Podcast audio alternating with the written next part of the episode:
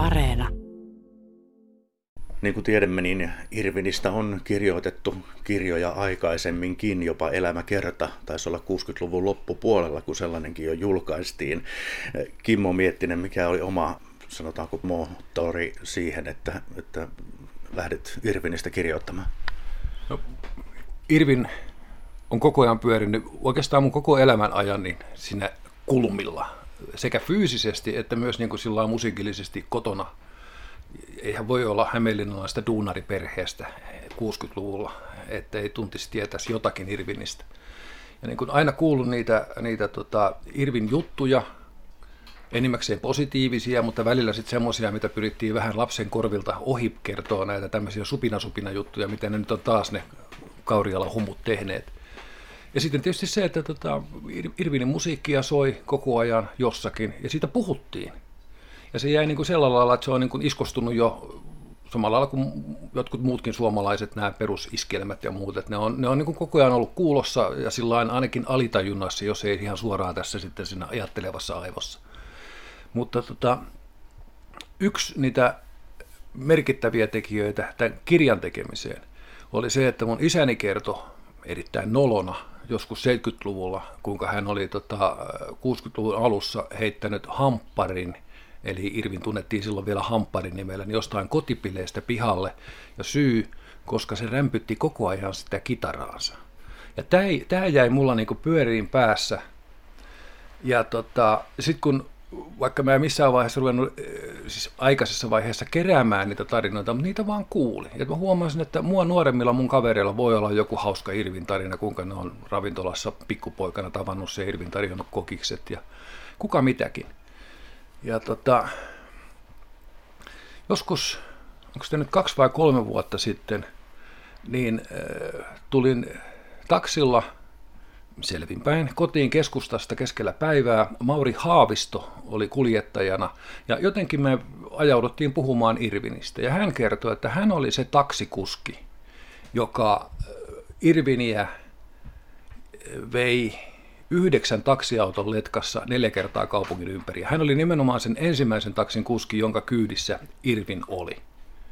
Ja silloin naurettiin tätä, oltiin voi mittari kiinni ja istuttu, istuttu autossa ties kuinka pitkään tuossa meidän pihan edessä, kun vaan rupesi juttu lentäen. Minun sanoi Maurille siitä, että tämä on niin hyvä juttu, että tuon pohjalta voi tehdä kirjan. Ja sitten taas naurettiin päälle. Mutta mä en tiedä, ottiko taksiyrittäjä sitä tosissaan, mutta mä, mä olin ihan sillä hetkellä niin kuin tuli jo se, että heti kun aikaa on, niin Irvin kirja. Niin, sulla lähtökohta ilmeisesti oli se, että nyt täytyy saada sellaisia tarinoita Irvinistä, joita ei ehkä vielä ole kuultu. Itse asiassa se lähtökohtahan oli se, että tarkoitus oli puhtaasti vaan vähän niin kuin Kalevala hengessä kerätä Irvin tarinoita. Että ihmiset saa laittaa keinolla millä haluavat, niin mitä tahansa tarinoita. Siis katsotaan, mitä meillä on. Ja mä en ihan onnistunut tavoittaa tämmöistä niin kuin sitä Irvinin peruskuuntelijakuntaa. Tämä todellinen Irvin asiantuntija Ari Lahti Valkeakoskesta sanoi, että se, joo, se on ihan yleistä, että ihmiset ei välttämättä halua niin kuin kirjoittaa ylös edes sähköpostia varten Irvin tarinoitaan. Että Irvin tarinat pitäisi, pitäisi kerätä niin kuin kapakassa. Ja täällähän, tietysti kuuluu Hämeenlinnassa, jotkut sanoo, että menet mihinkä tahansa tämmöiseen vähän kuluneempien ihmisten kuppilaan Hämeenlinnassa – ja sitten jos heität niin tota, esimerkiksi pienen kiven jonnekin, se todennäköisesti kopsahtaa Irvinin entisen basistin tai rumpalin päähän, ja sieltä olisi niin kuin heti tarinaputki auki. Mutta sitten tota, mulla oli muutamia tyyppejä, kiitos koronan, joita mä toivoin pääseväni haastattelee, mutta en päässyt kuin ihan tuossa niin viime metreillä. Ja sitten tämä, nämä henkilökohtaiset haastattelut jäi nyt sitten näistä koronateknisistä syistä vähemmälle – mutta, ja, mutta niitä oli muutamia aivan loistavia. Ja sitten onneksi nämä, kun mulla on itselläni tausta rockissa, rockin bisneksessä, niin sieltä, sieltä löytyy yllättäen tämmöisiä Esa Kuloniemeä, Kabi Hakasia, Jyrki Linnankivi ja näitä tämmöisiä, jotka halusivat niin kertoa omat Irvin tarinansa. Että se kirjan fokus tavallaan muuttui sitä, mitä mä halusin aioin tehdä ja hain niin sitten olosuhteiden pakosta niin vähän sinne toiseen suuntaan. Eli tässä on nyt enemmän sitten tämmöisiä nuoremman polven rokkityyppejä haastateltavina, Ja, ja sitten on näitä perusjuttuja, niin, niin kuin tota, Oppa Virtanen, 90-vuotias Irvin ja puolitoista miljoonaa kilometriä autolla ajanut, aivan loistava tyyppi, aivan loistava haastateltava.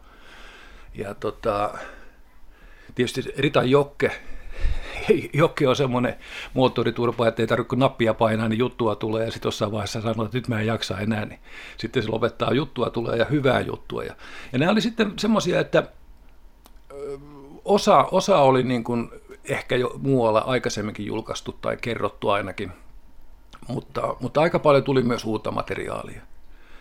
Ja, ja tota, hämmentävä yksityiskohta oli se, että tuossa oli, oliko neljä vai viisi yli 80-vuotiaista kertoja. Ne oli niitä parhaita, ne oli parhaita kertojia. Niin tota, mitenkään aliarvioita ketään muutakin, mutta tota, tuntui siltä, että jos olisi halunnut, niin se olisi tuon kirjan voinut tehdä neljällä pitkällä haastattelulla. No, avartaako tämä sitä siviili-Irvinin kuvaa sitten enemmän kuin ehkä sitä renttupuolta, mikä julkisuudessa on aika paljon ollut Irvinistä esillä? Tarkoituksella niin tota, en, tai sanotaan vältteli jotakin aiheita, että en, ei, ei se, se renttuutta ei voi poistaa. Niin kauan kuin Irvinistä ja Veksisalmesta puhutaan, niin se, se renttuulu on niin olennainen osa sitä. Ei sitä voi kokonaan poistaa. Mutta tarkoituksella sitten niin tota, jätin kyselemättä semmoisten joidenkin ikävämpien asioiden perään. Ja samoin niin rauhoitin Irvinin perheen, että en, en mene heitä kiusaamaan. Ja se, se ehkä tota, se osittain ehkä johtuen siitä, että tuossa tuli loppujen lopuksi enemmän kuin ehkä alun pitäen piti näitä muusikkohaastattelijoita, haastateltavia, niin hehän tietysti puhuvat niin kuin muusikon näkökulmasta. Eli mistä mä olin hirveän tyytyväinen ja mikä alun pitäenkin oli niin kuin tavoitelistalla, niin Irvinin muusikkous on niin kuin nostettu tuossa enemmän pintaan kuin varmaan monta kertaa aikaisemmin. Ja mikä siis sensaatiohakuinen kirjahan toi ei ole on joitakin asioita, joista on jätetty kysymättä alun pitäen, sitten on joitakin asioita, joita ei laitettu kirjaan. Mutta ilman, että se kuitenkaan menettäisi semmoista karheutta, joka siinä on pakko olla, kun puhutaan Irvinistä. No, mikä niistä kaikista tarinoista itseäsi kosketti ehkä eniten? Nyt pistit aika pahan. Se, se tota, No, no, no, onhan se aika luonnollista, että, että tota, vaikka tiesit, millainen Irvinin loppu oli, mutta kun mukana ollut Pekka Devil Virtanen, mainio kitaristi ja kelpo Veikko, kertoo siis nimenomaan mukana olleena niistä Irvinin kahdesta kolmesta viimeisestä päivästä, niin kyllähän se vähän sydämen päälle otti. Muutenkin tuli semmoinen semmoinen olo, että tota, siis mä oon kuunnellut Irviniä sillain on-off-tyyppisesti koko elämäni. Et ostanut kuitenkin niin vinyyli uudelleen julkaisut 80-luvulla LP ja sitten kokoelmia 90-luvulla. Kuunnellut sitä aina, kun sen kohdalle on sattunut.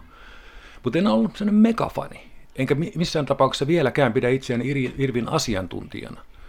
Niin tota, mulle tuli niin kuin Irviniä ikävä tota kirjaa kootessa, kuunnella siitä juttuja – Irvinistä ja samalla sitten myös kuunnellen tota Irvinin musiikkia siinä sivussa, niin tuli jotenkin semmoinen, että, että pirskatti, kun en tavannut miestä ikinä. Että olisi ollut tietysti hyvä haastattelu saada vielä Irvin itsekin tuohon puhuun. Kyllähän se nyt puhuu Irvin tuossa, niin tota, mutta muiden kautta. Ja, ja nyt yksi, oikeastaan se tavallaan koskettavin haastattelu oli se, jota ei ikinä tehty. Me oltiin Veksi Salmen kanssa jo tota, sovittu – jääkiekokirjaa tehdessä, että seuraavaksi jutellaan Irvinistä. Mutta Veksi siirtyy muihin tehtäviin ennen kuin me ehdittiin tämä haastattelu tehdä.